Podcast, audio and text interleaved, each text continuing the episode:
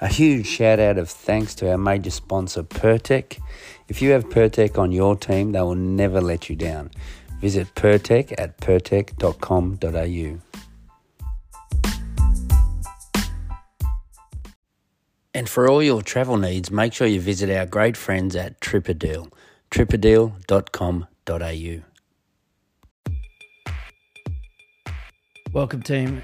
I have a great friend and a great guest to bring to you today. I'm sure there'll be some nuggets of gold that'll inspire you without a doubt. Uh, James Te Huna. James, a lot of fight fans remember you as a UFC fighter. I know you as way more than that. Um, but there will be a lot of listeners that tune straight in because of the UFC. So we definitely need to go there. Uh, when I record these podcasts, I'm always asking, how can this help someone else? How can this help the listener?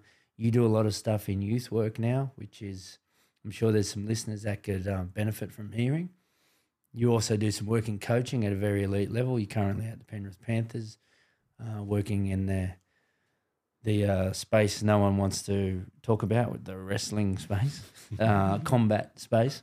Um, but there's a lot of mental stuff that goes on with your work as well. So I'm sure this conversation will go many ways, including let's learn a little bit about yourself. But I definitely want to revisit, and for the listeners that don't know, I did used to work for you as uh, part of your team in the fight days. Some great memories. Um, but let's revisit some of them. Here it comes.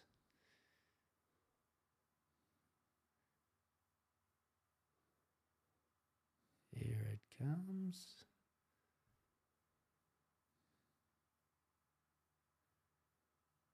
Interesting your reaction of some of this.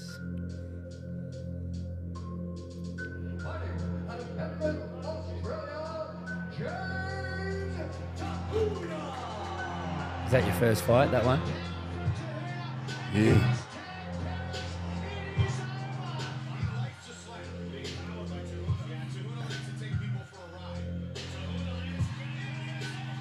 You're a bad being.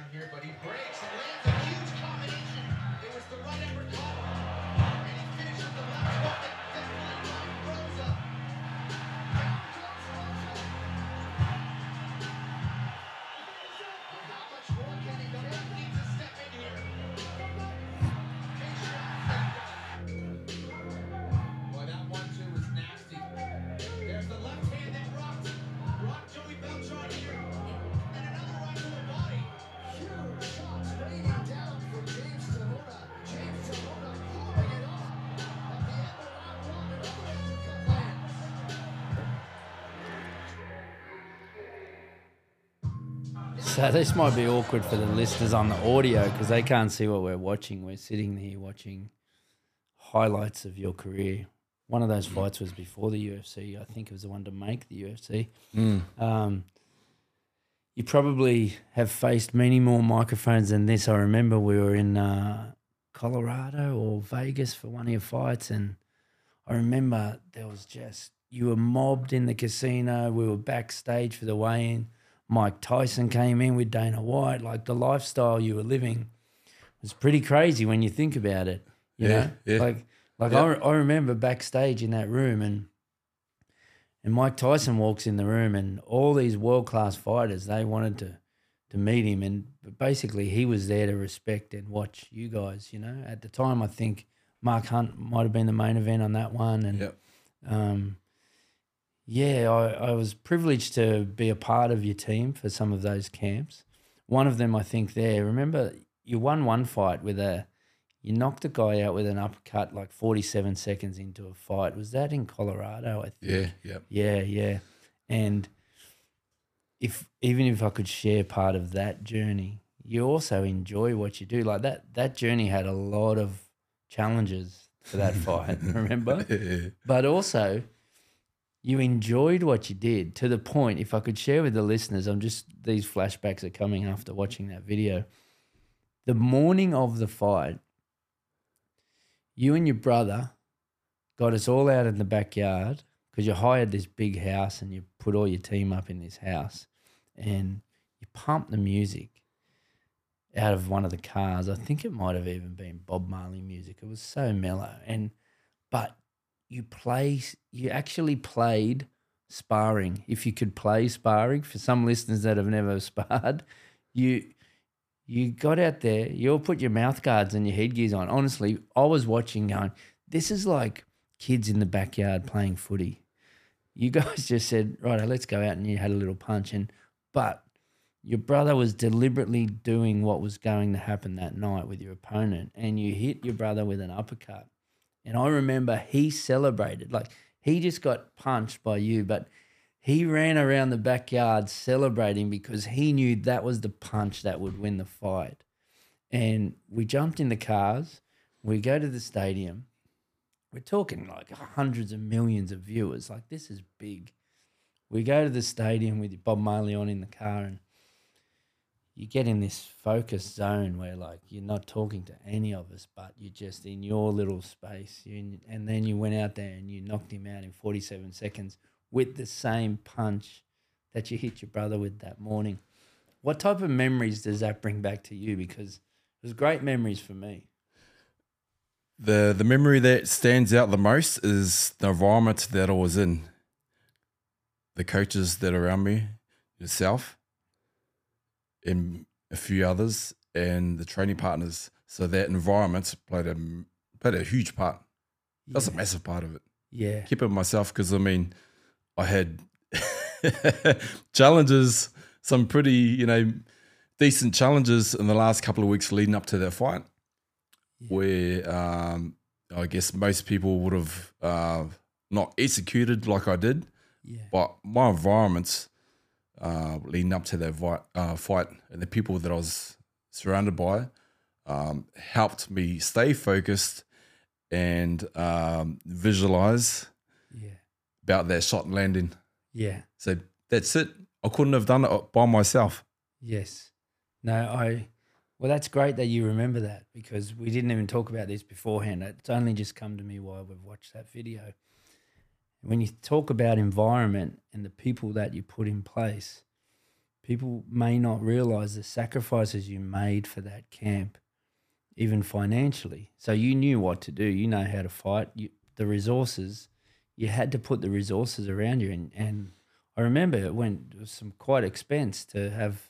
I mean, if I had, could tell people how much you paid me, that was ridiculous. No, no, I'm only kidding. But, um, just trying to keep my price up. You know, if anyone's listening, I come at a high price. But um, you hired a house, you employed staff, you employed people. Um, they surrounded you, and then the challenges along the way. Those type of people were so experienced that they could move with it. You know, there was no panic. There was no panic at all. Um, even even to the point I even rung. I, it's only coming to me now. I remember getting Tawera Nikau on the phone to you the the night before your fight because people don't know who Tawera Nikau is. He was a he was a famous rugby league player that you idolized as a kid, and I heard that you idolized him as a kid, and you guys grew up pretty similar. And I just felt on that day you may have needed someone else's voice and not not mine, even though I, kn- I knew what message he was about to give you. Yeah. And so I rang Stephen Kearney, who uh, former great as well and Kiwi coach at the time, and because I knew he had Tawera's number, I said, "Could you get Tawera to call James Te Huna on this number?" And I remember I come upstairs and said, "Hey James, could you answer your phone? There's a call coming through." I don't know what he said, but I do know the message he would have delivered, and um, that was all just great memories coming back. You had a great team. You always had your brother by your side. That was crucial. Crucial. You had someone that you trusted with your life who coordinated all of us. Like he was like, you trusted him to be basically the CEO and look after everything. Yeah. And the focus was on you. And yeah, just some great times, mate. Thank you for having me a part of that. Um, Oh man, Yeah. it's been a yeah, a wicked, wicked journey. That was a wicked experience. That was an awesome experience. yeah, I love that one. And when you came up and you handed the phone over to me, I didn't know who it was yeah, until I started talking, and then you explained who it was. I was like, oh, oh man, oh, I don't, I don't even know what to say. So he's talking away, and I'm like, I'm sitting there listening to him, and there's a silence on my end. And I'm like, oh, oh, yeah, uh. It- he was your idol growing up. Why was that? because he was a lot, just like a a hearty, a hearty man, you know. Just he was always just through his um, he had a lot of challenges. Yeah, and he um dug deep and he and he got through that, those challenges. And i guess that was something that i always saw like uh that tough stuff that hard stuff to make you get a win yeah, to get better. Yeah, because i wasn't i wasn't talented. I don't have no talent. I i come last at everything. And um i knew that to get better i had to do more reps than everyone else and that attitude um started at a young age and then i got better from that Okay, well, we might as well go back there. Let's let's go back to the young age, and let's talk about this journey because you just said you come last at everything. I find that hard to believe, but because I've seen you since, it doesn't matter what you do, you want to win. Doesn't matter if it's in the cage, in anywhere, like you want to win, in the gym, in the in life, whatever. Um, you're a winner, but you just said you used to come last at everything. Uh, talk me through that because this is interesting.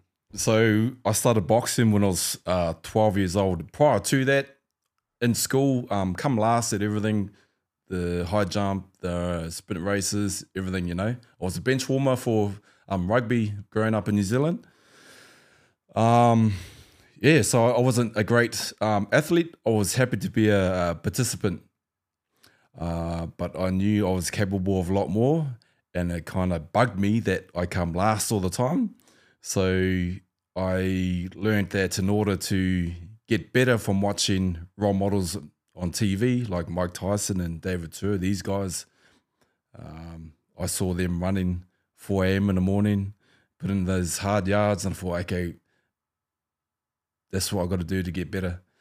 So then when we would train as a group or by myself, I always like push myself a little bit longer. If we trained in a group, let's say if we ran for 40 minutes, I'll do um, 41, 42 minutes. So it was always a bit more than everyone else. If we were to do 100 reps of burpees, I'll do, I know, 101. It was always a bit more than everyone else. Yeah, yeah. What got you into fighting? Um, so what got me into fighting was I grew up as a I had a lot of learning difficulties. I was quite shy, quite timid. Still am. Still struggle to manage with that. Uh, I had yeah, a lot of learning difficulties. Had a bad stutter. Um, was a fence sitter. Was pretty um, um, very reserved. I was super super quiet. I wouldn't say boo. And um, yeah, I think it kind of like stuff happened at home, sort of thing. You know, I grew up in amongst um, domestic violence, mum and dad. But um, later on in life, I got to learn what dad went through as a kid, and uh, yeah, he experienced something shocking that um, um, yeah, that that brought about uh, PTSD, severe PTSD that he had, and um, so me and my brother, we grew up learning how to manage those experiences that went inside within the family and um, yeah, I, I guess like going through school and through primary school and high school was a hard stage for me. Like I was always felt like unsafe or like awkward and just not knowing how to behave, not knowing, you know, didn't want to get judged and stuff like that. And um, I you know, suffered a little bit of bullying because I was at target to hit. Um, come last at everything, kind of like felt down, but I knew I was capable of a lot more Yeah, yeah, yeah. and I like wanted to, you know, do something, be something, you know, get better, like build myself up. And um I started doing that. Yeah, started started working a bit harder than everyone else. Mate, you um I don't know how much you want to share or go into there, but I appreciate you talking about that just then. Like, your dad's a great man. I actually saw him only a couple of weeks ago. He he drove past and he saw me, did a U turn and stuff. Horn, come give me a big hug. He's such a great bloke. Um, but you just said later in life you understood what he went through. So at the time, it's pretty heavy, right? Like it's a pretty violent lifestyle you're living, and um, but then you you actually said you understand stuff. Like, is that something you talk about? Because I know you do a lot of youth type stuff. Do you do you talk about like it? It sounded like a tough time for you. Yeah. Yeah. Is it something you talk about? Uh, yeah, I do. You do. I guess like um back then when I was growing up and you know the past generation too was quite common to shove that under the carpet and not you know forget about it don't bring it up yeah. just bear it and that's it but the thing is it can you know come back and you know and get you and, and kind of limit you as well put some limits on you so yeah. um, it was uh, I started um, discussing it and bringing it up and understanding the way things that rolled out during those times, and then uh, through further education and and reading and, and learning and having these chats and discussions, conversations, um, just everything starts clicking into place, and you, you get to learn why these behaviors happen, um, how to manage those emotions, and um, yeah, it's just just been a. Um, I'm still working on it. Our family's still working on it. yeah. Yeah, we're still working on these challenges. Um, but we're definitely, um, you know, things could have gone, oh, real, real bad a, a number of times, real, real bad. And um, I guess through having that like tight family, tight team, we all worked it out together and just kept that love within the family, no matter what we went through, what we experienced, the trenches that we went through. We just kept that love for one another um, strong, Yeah. no matter what person was going through some stuff. Yeah, Yeah, yeah. So, man, that um, that's awesome that you shared that, and it's awesome that you helped your your dad and you guys stayed rock solid. You know, like uh, I've seen it, you and your brother, and your mum, your dad. Like I've I've seen it. Yeah, where it's hard for me to explain, but like even you and your brother together was just like, yeah, it was just something special that the two of you went on a bit of a journey together, and and it was a rough upbringing. You said you you took on the fight game, but you actually have never had a street fight in your life. Is this true? yeah. So zero conflict, zero arguments, zero fights. I was the the kid that didn't want to get involved and kind of step myself away from that. If someone wants to put it on me, Yeah, then I would like back out and just you know fight, flight, freeze.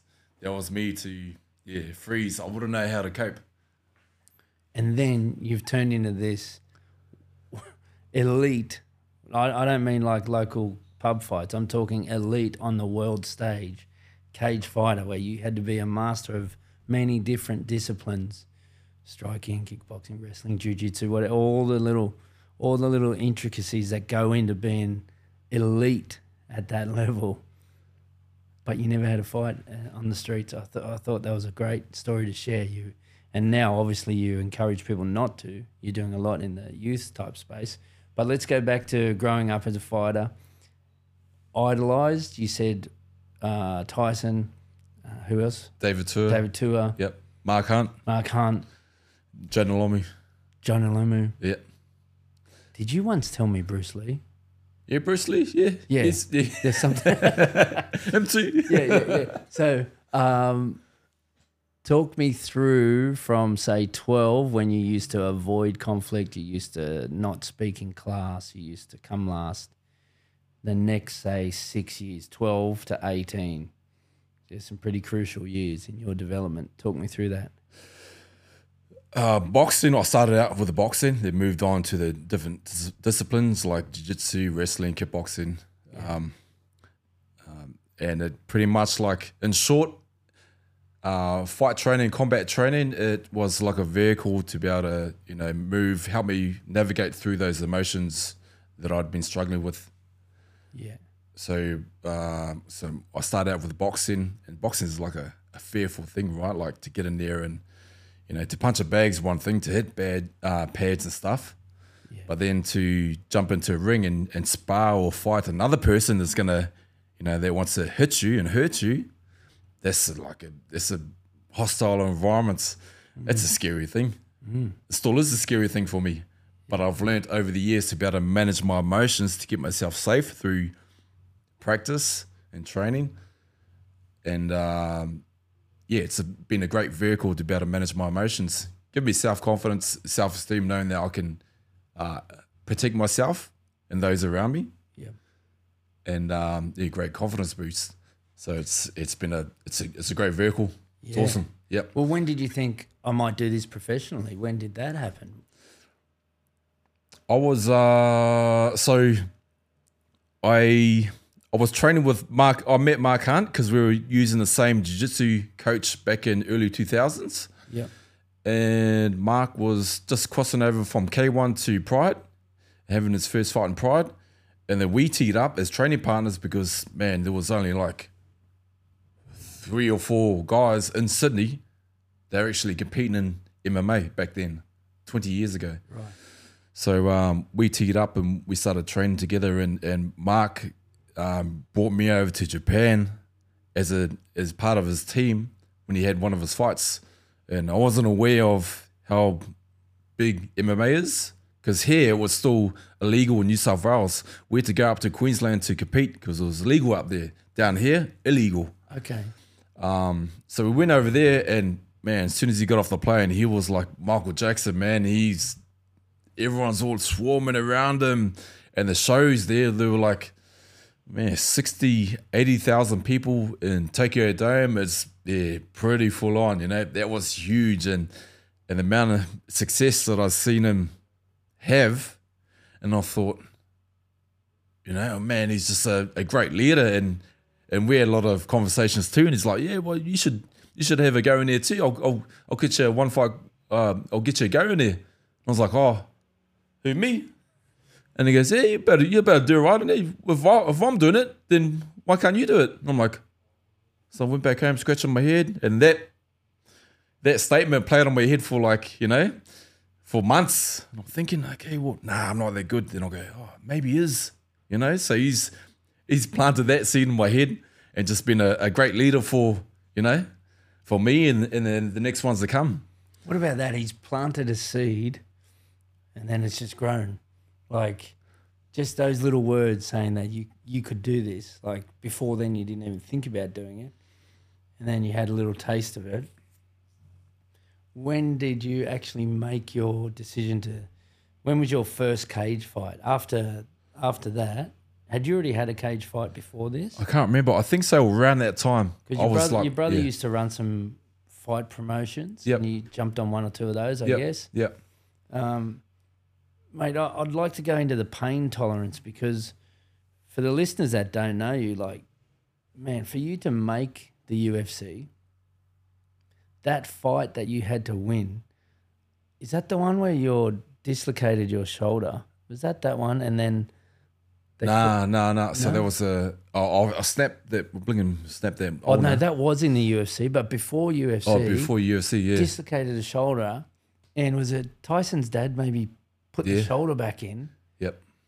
in the corner? I remember it was crazy vision. It was like a movie. Here's this guy dislocated shoulder. Trainer comes over, yank, puts the shoulder back in. You went out there and won the fight and earned a contract to the UFC. Is that right? Yeah, it was like we had one of the fights to earn the contract Yeah, one of to the, the UFC. That's right. but it was um I guess like going through those you know hard adversities like those dis- dislocations and whatever I had I they come from like training I guess and you know because I always come last even when we sparred I'd lose that round if we have a sprint race I'd lose that round the first few rounds I'd lose but I knew everyone I would catch up Yeah, and then overwhelm or tire someone out and get you at the end because you have this crazy pain tolerance. Like, then your first UFC fight, I remember, we're in Sydney, and there it is. You go out, you snap that arm. There's a kick to the head, and you block the kick, and your arm breaks. you end up winning that fight. They stop the fight when you're punching the guy on the ground with the broken arm. So you like you and tell me what that was like. Like what was like your arms snapped and you're you're winning the fight by punching him. Like you obviously knew it was broken. Well, I knew something was broken. Yeah. I knew something was broken when I couldn't even like when I was trying to hit him. It was like that. My I couldn't make a fist sort of thing. So it was like a sponge. I was hitting him with a sponge, and he's getting like this on the ground. Get the sponge away from me. But he was gassed. He was tired. I pretty much overwhelmed him from being fitter and wanting it more. Yeah. And they heard the ref say, you know, protect yourself, otherwise I'm going to stop the fight. You're not protecting yourself. And as soon as I heard that, I'm on top of him. And I'm just going to town with the sponge that I got Yeah. until the ref pulled me off and he got the, the fight. got the yeah, So- got the win. You just mentioned he was gassed. That was a big thing of yours. You always just outworked people, right? Yeah, And Well, that yeah, from years and years and years of it. But you loved it, even like when you felt it in a fight. Did you ever talk to the uh, opponent about, hey, I know you're gassed here? Did, did that ever happen? I fought, had a fight with this dude over in um in England, Yeah. and this guy was on a, a 16 fight win streak. Yeah. Ryan Jimmo, um, he had recently just uh, set the new UFC record fast quickest knockout in history, six seconds or something, five seconds. Um, and this guy had full talents of the dude, right? I thought, okay, well, I'm gonna fight this guy. This guy's gonna get me a few times. I'm gonna have to wear a few shots, Yeah. and then just you know weather the storm and get him towards the end. So that's exactly what happened. First round will come out. He throws a head kick, hits me in the temple. Um, I wake up as my as I fall down. I wake up as my head bounces off the canvas. That's when I'm waking up, and he's going like Donkey Kong over the top of me, trying to finish me off, and I've managed to survive. Second round, okay, was given everything, everything to me, you know, and he's, I'm still here. So, you see what else he got? Yeah. Nothing else came. Third round. Meanwhile, I'm like talking in his ear. Is that all you got? So he just threw a head kick at me, and Hey, hang on. So pretend I'm him. So I'm gassed. What are you saying to me? I'm, What, what are you saying as you're like hitting me, as I'm punching you? Yeah, we're like Yeah. in a, you know, Yeah. in tied up in the clinch, and I'm Yeah. like, I'm saying to him, "Is that all you got? Is that all you got?" So then he'll give like another big effort, Yeah. and then, and I'm like, "Are you getting tired? Hey, you getting tired? eh?" and he goes, "What? What?" And then he'll give another big effort, and I'm like, "Ah, tired, eh? Tired." eh? so I'm just here. You know, I like to do these ones through the pot a bit, so and it worked. Yeah, yeah, yeah, yeah. So how did you win that in the end? He guessed. He just guessed. Yeah, he just couldn't keep up with my pace. Yeah. Yeah. So I, I won it by a decision. Yeah, right. Yeah. What did you um what did you say to him at the end? Like what's how does that like you stirred the pot the whole time? You win by decision. What's the respect like between fighters once that's finished? So the respect for each other is um, something that no one else really understands because we put our head down for three months for that fight. He puts his head down for three months for that fight. Um, we make all these sacrifices that no one else really understands except for your opponent. Yeah. So, like, we know, you know, what we've both been through. We've been through the trenches, Yeah. sacrificed a lot. So, we have a lot of um, yeah, compassion and empathy Yeah. and admiration for each other, knowing that what you went through. Yeah, yeah, Yeah. yeah. I love the fact that um, you enjoyed it as well. We, I know we went through a little period where we said, "Hey, we've got to just enjoy this, enjoy every minute." Um, tell us about the walkout. Was that the night of the walkout? Was that the one in England Yeah, for that fight? yeah. So we're going to actually go to YouTube if I can talk to the crew next door. We're going to go and watch a walkout here, which people could go on YouTube and search. If you're listening to the Audible, just search James Te Huna walkout. Now, this is in front of millions of people, and you've come out in a suit doing a Men in Black choreographed dance with the. with your- with your crew that you had with you in London. What was the UFC reaction of this? Like this went viral at the time. I remember it was huge. Like have a look at you. Talk about enjoying your work. you've come out and danced. You've got your suit on. You've got the swag going. You've got the sunglasses on. What did this feel like, and what what made you do this? Was Dana White okay with this? Yeah, the, yeah, they're okay with it. We Yeah. we pitched it to them. We we told them what was going to happen, Yeah. and yeah. they were like, I guess we told them, you know, like an hour or two before. yeah. So we kind of put them on the spot. You know, look, but we've all rehearsed it. It's going to look good. So they're like, they put the trust into us because the UFC officials, staffs, they would have had a lot on their plate already. So they're like, oh yeah, okay, yeah, go. So, you, so you're in there warming up. You got your fight gear on. You're warming up, and people would have seen you. All of a sudden, you're putting a suit on. What's going? What is going on here? Like no one's done that before. Um, so you're a bit of a game changer in fight walkouts. So they doing crazy stuff like that anymore. I, I know Tai comes out with some good music. Yeah, Tai yeah, Tuivasa comes out with. Um, he's even had Celine Dion yeah. that comes out singing and smiling, like enjoying that part. What does that feel like walking out in front of 50, 60,000 people and knowing that millions are watching? Like, what does that, what's that buzz feel like? Do you miss that? Yeah, it's a um, it's a, it's exactly what a lot of people just how a lot of people describe it as being a roller coaster of emotions. I feel I'm nervous, I'm scared, I feel awesome, I'm high as a kite. I all these different emotions I'm feeling. So it's just like a, a mixed bag of emotions. it's, it's so you know I've getting a lot of feelings Yeah. throughout the walkout. Yeah, right. Yeah, You can't. There's nothing that can replace that, is there? That's what a lot of fighters miss. Like you miss that that rush. I'm sure that's why fighters keep making comebacks. Like it's it's a crazy rush. Yeah. The whole it's, thing. it's a real thrill, Yeah. eh? It's a Yeah. real, it's a real big thrill. It's um, you know, because you're walking up and you get into the, into this cage, and is you don't have your team with you. You don't have anyone else with you.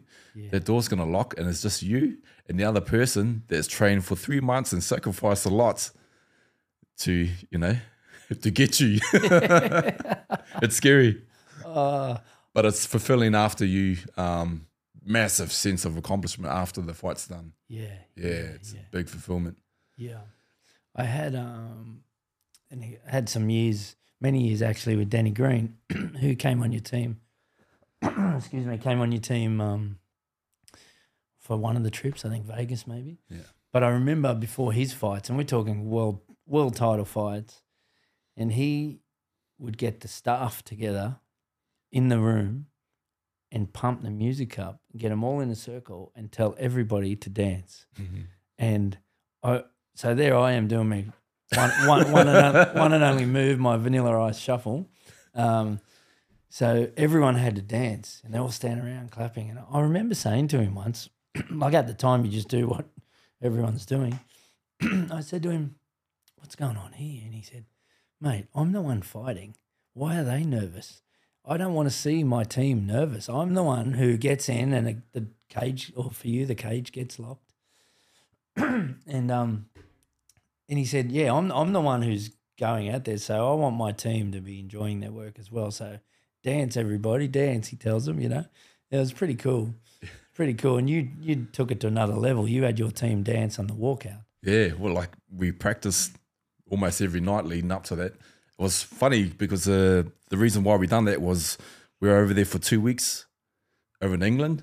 Yeah, So over there, two weeks prior to the fight, um, there's five of us in our team. We all training together, you know, staying together. So we run each other twenty four seven, yeah, and um, we needed our space yeah, and we learned from that trip, you know, you need your space, and we didn't have space. So there's a bit of, you know, fighting and bickering going on, and you know, team was kind of breaking up. So one night, uh, me and a mate, we we got together and we, said, we were talking about uh, watching entrances or something, and and you know that conversation got brought up about entrance. How about doing entrance? What would you do? I was like, oh, I've always been a fan of Will Smith. Um, love his mo- movies and music. Yeah. Be cool doing like a uh, a Men in Black walkout or something. Always had it in my mind.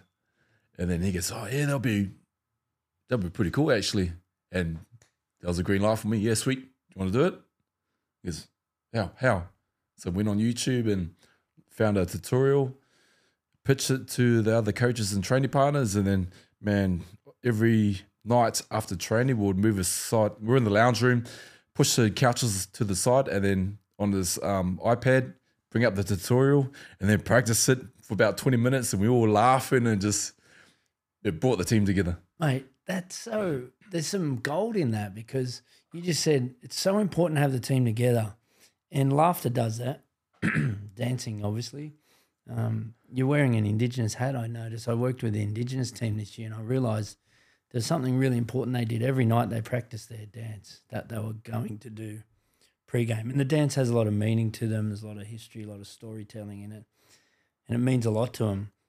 And as a performance guy, like I'm looking at it, going, you know what? They're dancing at eleven o'clock, twelve o'clock at night. Like, come on, we've got training tomorrow, and so you're kind of thinking in the back of your mind, you're thinking that's not the ideal preparation for training. But then you realize the value in the connection that they had and the laughter that they had and the team, the morale that was built within the team. And you realize, hey, that bit's just as important as the training, or if not more important, depends what where you're at. And and I think that's pretty genius. You're away. You're basically your own boss. You're the fighter. You're paying all these people to be there and you realize there's little splinters happening in the camp and you brought them together with some fun you know like there's there's something in that there is you know Yeah. like Yeah. if there's a team struggling or if there's a team out there that is you feel little divisions or splinters then you might be better off doing something fun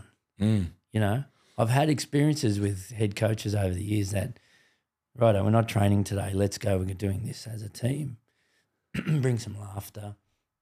And you did it. You did it or, organically by the sound of it. I don't think you were trained up in developing team cohesion and stuff like that. You just did it naturally. It was just you know you know the way I talk to in a candid manner, so Yeah, you just did it.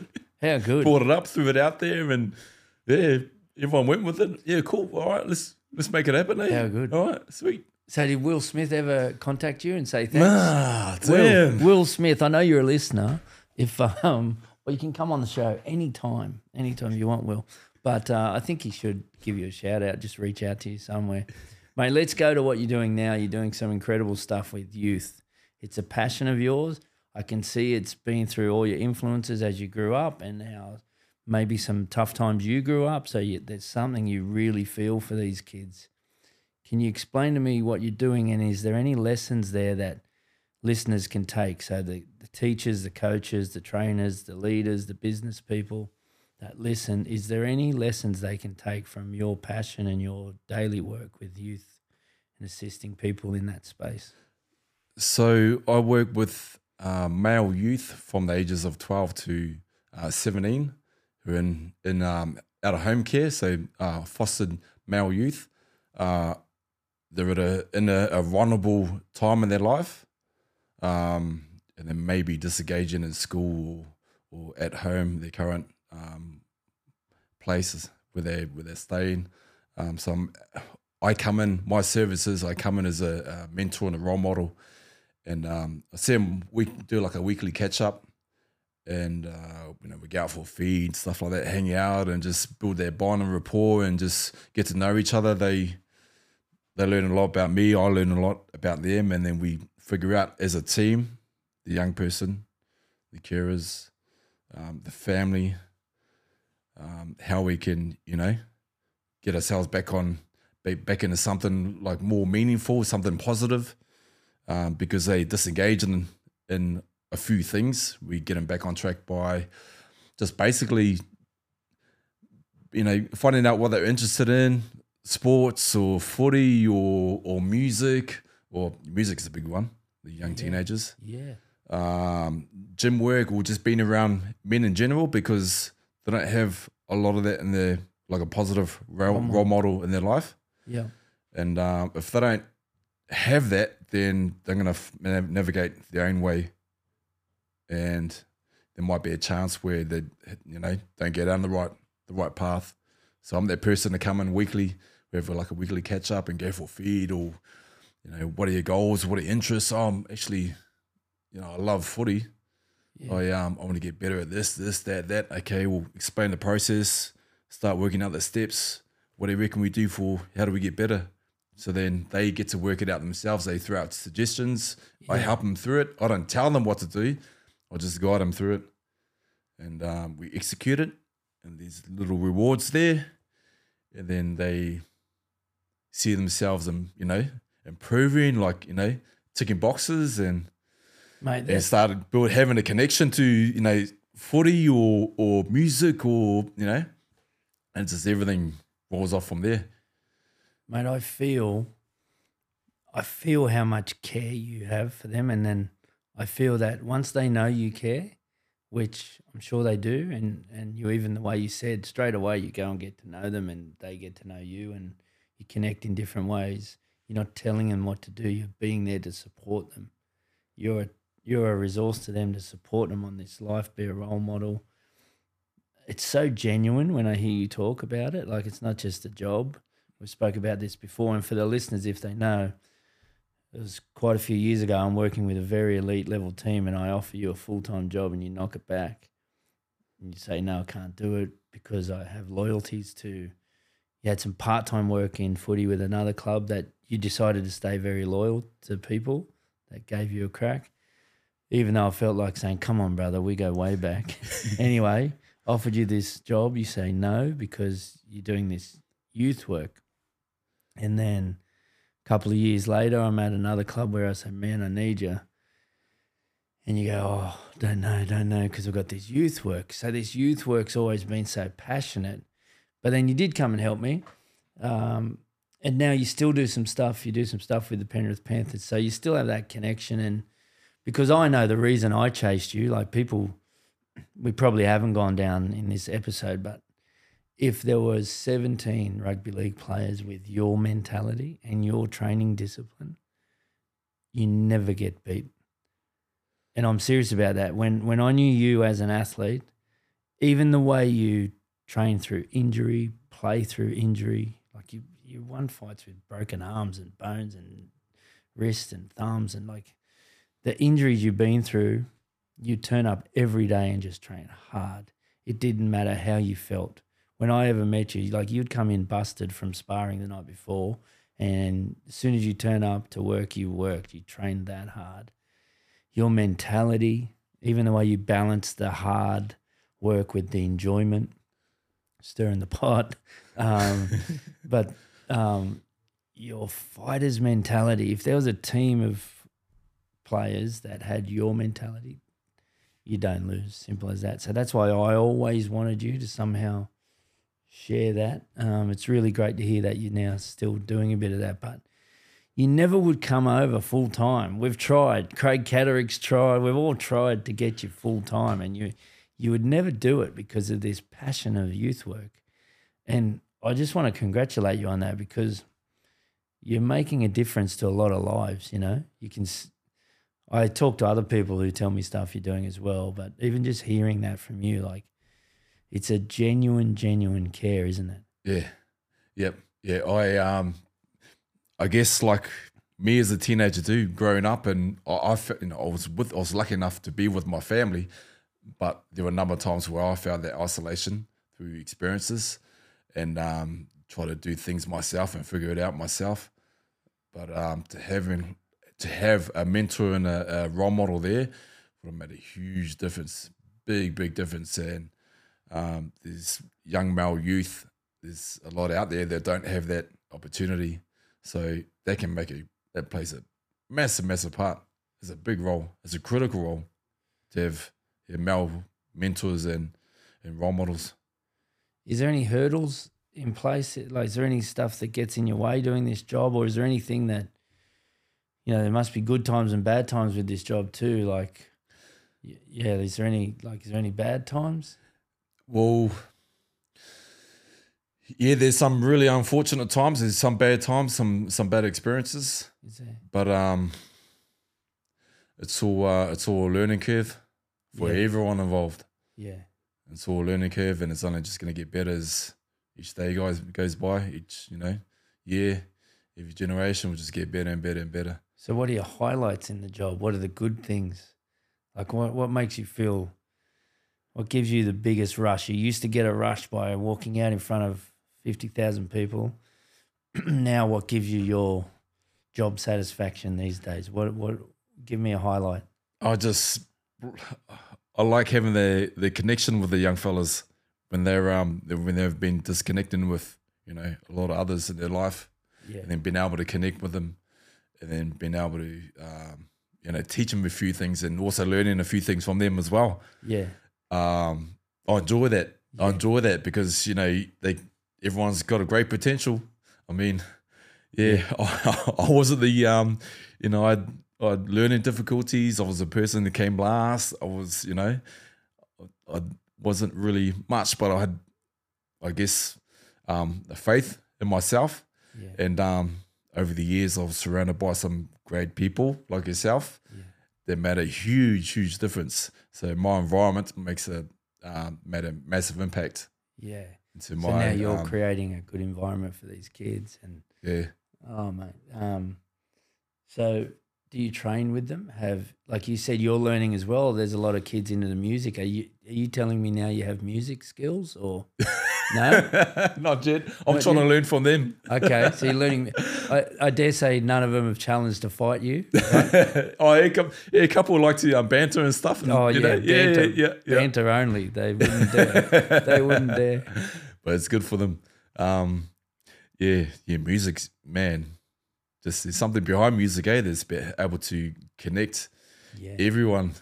yeah, Yeah, yeah, mate. Um, I just want to thank you for coming on. You're, like I said, if people want to follow more of what you do and um, look into your your career, but also like just you as a person and what what how much care you have for helping other people. Like that's what this podcast is about. So we didn't script anything here. We just chat away, and I'm sure some people got some stuff out of it. One of them definitely is the environment you create, um, being a good role model, connecting.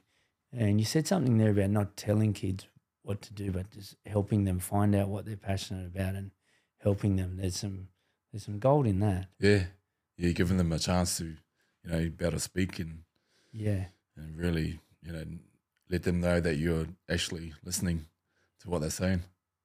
Yeah, Thanks, brother. So good, mate. Thanks for coming on. I've been Appreciate trying it, to man. get you. I've been trying to get you on here for years. He's too. this guy's so hard to get. Anyway, thanks, brother. Thank you, man. Some of the best learning you will ever do will be traveling. Give yourself space, time to creatively think, to learn, to meet people, or take a vacation with your family. Give yourself that time. And there's no better person or people or company to help you than the people at Tripadeal. Their experienced agents will look after you from start to finish. They will plan your flights, your accommodation, your car, your excursions, whatever you need. If you want to plan a trip of a lifetime, Tripadeal is the place to go. tripadeal.com.au.